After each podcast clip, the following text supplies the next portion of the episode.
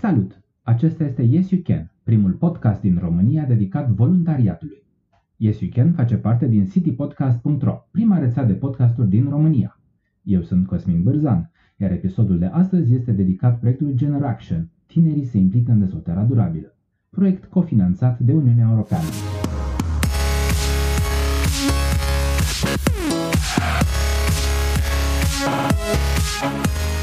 ECGN este susținut de Ovidius Clinical Hospital, partenerii noștri încă de la lansarea rețelei City Podcast. Ne bucurăm să avem și susținerea Radio Constanța, Radio Dobrogea și a tuturor ascultătorilor City Podcast. Stau de vorbă astăzi cu Romina Matei, formator și lucrător de tineret cu state vechi în, în domeniu și tocmai ce am descoperit că ne cunoaștem deja de 10 ani. Bun venit, Romina! Bine te-am găsit, Cosmin, și mulțumesc de invitație să ne cunoaștem și în mediul online, dacă tot am făcut lucruri împreună doar în offline până acum. De ce nu? Este un uh, nou început. Vorbim uh, cu tine în calitatea ta de formator um, cu lucru cu tineri. Așa este. Am uh, luat această calitate încă din 2006 atunci când uh, am obținut prima, printre primele diplome de certificare de formator în urma unui proiect, uh, program de fapt, făcut de ANSIT, care era pe vremea aceea Agenția Națională, Națională pentru Sprijinirea Inițiativelor Tinerilor. A fost un program la nivel de țară prin care am fost formați, am fost undeva la 500 de înscriși și am primit diplomă doar 30 de formatori. A fost un, uh, un foarte mare concurs. Um, ulterior, această agenție a, s-a transformat în uh, ANT, ANT, Agenția Națională pentru Tineret, da. um, și mai apoi în minister chiar. Bun. Um, și ce te-a făcut pe tine să, să-ți dorești să devii facilitator și formator pentru tineri? Plictiseala. în ideea în care eram studentă la jurnalist și aveam foarte mult timp liber și atunci m-am hotărât să devin voluntar la o organizație neguvernamentală, care se numește Institutul Intercultural din Timișoara. După ce am voluntariat acolo pentru o acțiune locală, mentorul meu, Eugen Gherga, m-a trimis la un curs internațional în Bulgaria, acolo unde am întâlnit uh, Youth Express Network, este o rețea internațională care lucrează pentru incluziunea tinerilor. Iar acolo am descoperit educația non-formală și am cunoscut doi formatori uh, foarte buni pe vremea respectivă. Iar uh, uh, în urma acelui proces, acelei experiențe, mi-am dat seama că am învățat ceea ce n-am învățat în anii de liceu și anul de facultate pe care tocmai îl, finaliza, îl uh, terminase. Și atunci când m-am întors, am zis, eu asta vreau să fac când o să fiu mare, și anume uh-huh. să mhm. fiu formator în lucru cu tinerii. Și coincidența sau nu, sau nu, uh, în orașul meu tocmai au apărut aceste anunțuri uh, prin care ANSIT își făcea public, uh, își, își publica uh-huh. sau, mă rog, își făcea publicitate programului de formare de formator pe care tocmai îl pusese în in place, în practică. Și atunci am aplicat și uite, iată-mă, după 10 ani încă pe aici. Mai mult de 10 Ce ani. vârstă aveai pe vremea aceea? Uh, păi, uh, 19 ani, 19-20. Așadar, de la 19 ani te-ai gândit tu că vrei să devii formator. Da, hai să zic 20, 20. A fost 20 în momentul în care am gândit că vreau să devin formator.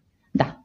Mm, și de atunci și până acum uh, mă gândesc că ai, ai întâlnit foarte multe provocări. Um, oare ne poți spune care sunt câteva dintre cele mai mari provocări pe care le-ai avut de-a lungul timpului și cum le-ai depășit?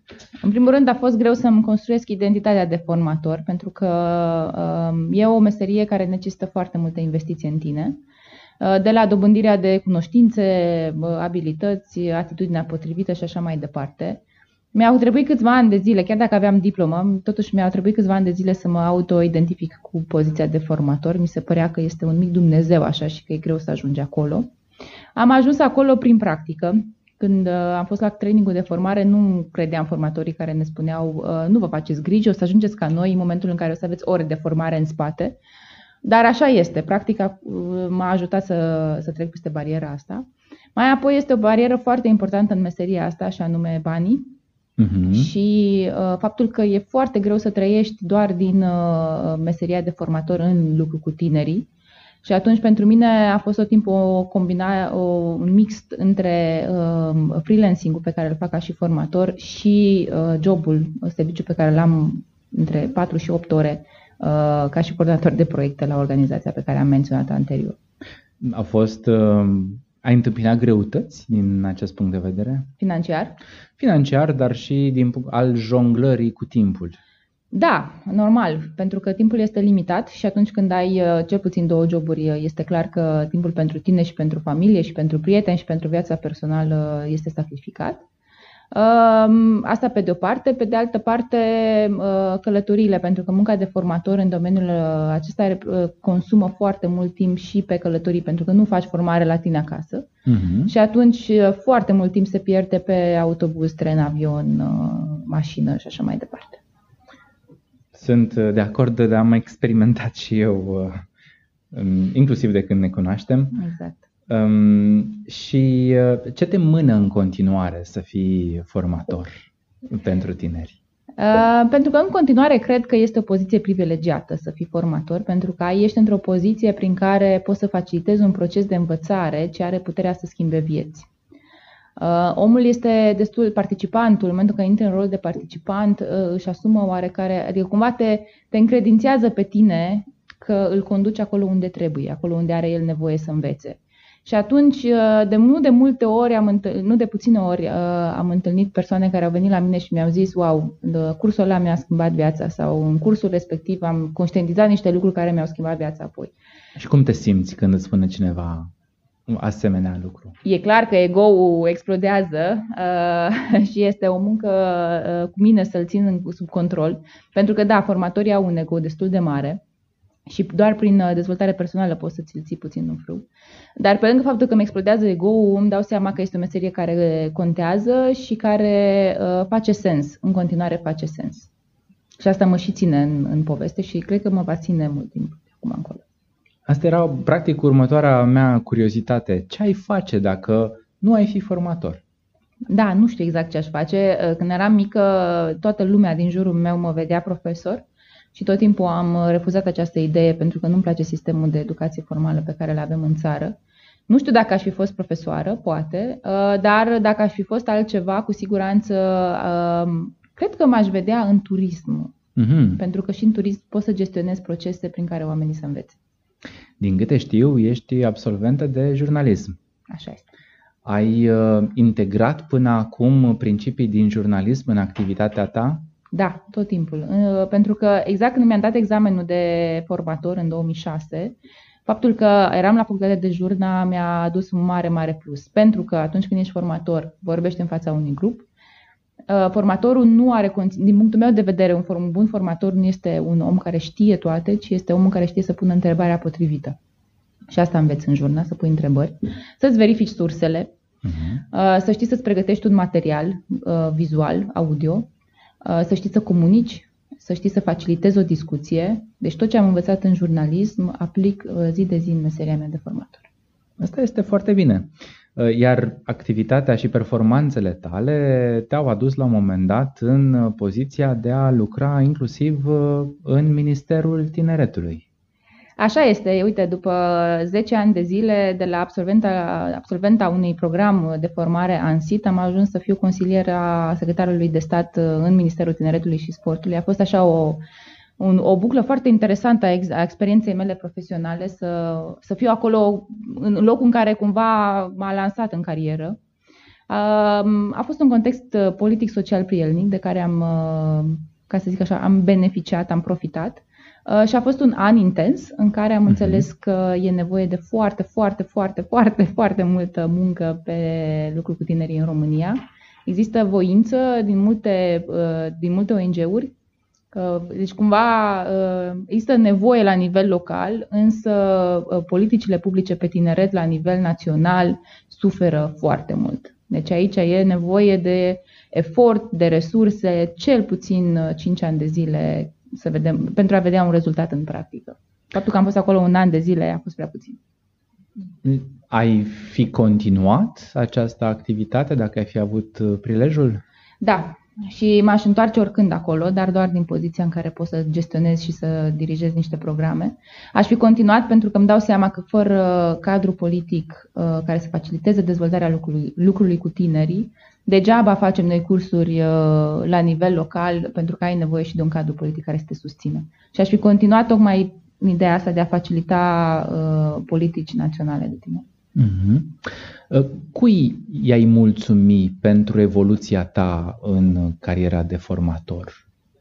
A, sunt foarte mulți oameni. Primul care m-a, m-a împins înspre povestea asta este Eugen Gherga, uh, un coleg care este în continuare coleg cu mine la organizație.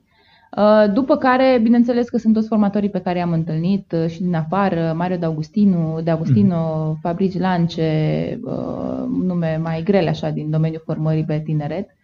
Uh, și la nivel național, Marius Donțu este cel care a coordonat proiectul și care cumva uh-huh. m-a impresionat în felul în care a văzut, a vizionat uh, dezvoltarea lucrurilor cu tinerii pe România. Și în rest, toți colegii și colegele pe care îmi sunt alături încă și astăzi, pentru că lucrez foarte mult în cofacilitare și atunci învăț constant uh, de la oamenii cu care sunt. Și asta vreau să te întreb în continuare. Domeniul formării de tineret este destul de vast. Există o, o părticică care te atrage în mod deosebit? Da, cumva experiența mea și din perspectiva organizației de unde, unde lucrez, uh, experiența mea se referă la uh, tematici precum diversitatea, drepturile omului, educație pentru democrație participativă. Cam astea sunt arile mele de interes. Uh, și, desigur, nu duci lipsă de provocări în acest domeniu, pentru că trăim într-o perioadă și într-o, pe o planetă unde um, interculturalitatea um, este din ce în ce mai importantă. E importantă, dar în același timp e pusă sub lupă, este disecată, este pusă la colț, ba pusă la colț, ba dusă în centru și cumva în procesul ăsta este, mi se pare că este sfâșiată de tot felul de păreri și de păre, uh, extremiști care se luptă pe conceptul de interculturalitate. Și da, consider că uh, lucrul cu tinerii, adică tin, tânărul poate fi format în spiritul interculturalității. Ce ai recomanda unui tânăr care, um, hai să spunem că ajunge la vârsta la care își dorește să descopere lumea și să, um, să se descopere pe sine până la urmă? Să o facă, să nu stea pe gânduri, să o facă și să, să sară acolo unde este, este mai greu. Uh, asta este, asta este un sfat pe care l-am primit și eu. Dacă e ceva ce mi se pare greu sau e ceva care mi se pare că mm, aia nu e neapărat pentru mine în ideea de, oai, mi-e frică să fac asta, exact asta trebuie să fac, pentru că frica este un, un impediment major, dar în același timp îți arată unde trebuie să fii. Deci e un indicator bun. Romina, mi-a făcut o foarte mare plăcere să ne, să, să ne auzim și să fim împreună în acest uh, show um, și de asemenea uh, sper să ne mai întâlnim în on sau offline, um, în radio sau uh, la seminarii. Mulțumesc și eu tare mult, Cosmin, și mulțumesc că de 10 ani de zile facem lucruri împreună, nu pentru noi, ci și pe, de, de fapt și pentru noi, dar mai ales pentru ceilalți. La mulți înainte. La mulți înainte să avem. Acesta a fost podcastul Yes You Can. Intră pe yesyoucan.citypodcast.ro pentru informații și linkuri legate de acest podcast. Dacă ai întrebări sau sugestii pentru acest show, poți să-mi trimiți un e-mail pe contact at citypodcast.ro. Episodul de astăzi face parte din proiectul Generaction Tinerii se implică în dezvoltarea durabilă, implementat de Asociația Centrul pentru Resurse Civice și finanțat prin proiectul Towards Open, Fair and Sustainable Europe in the World, EU Presidency Project cofinanțat de Uniunea Europeană. Pentru detalii despre proiect, intră pe site-ul web generaction.resursecivice.ro Pe noi ne găsești pe citypodcast.ro, pe Twitter la citypodcast.ro sau pe Facebook la facebook.com slash citypodcast. Yes You Can face parte din City Podcast, prima rețea de podcasturi din România. Poți să asculti și celelalte show-uri ale noastre pe site sau direct în iTunes. Eu sunt Cosmin Bârzan și îți urez să ai parte de inspirație. Și tu poți schimba lumea dacă te implici în voluntariat.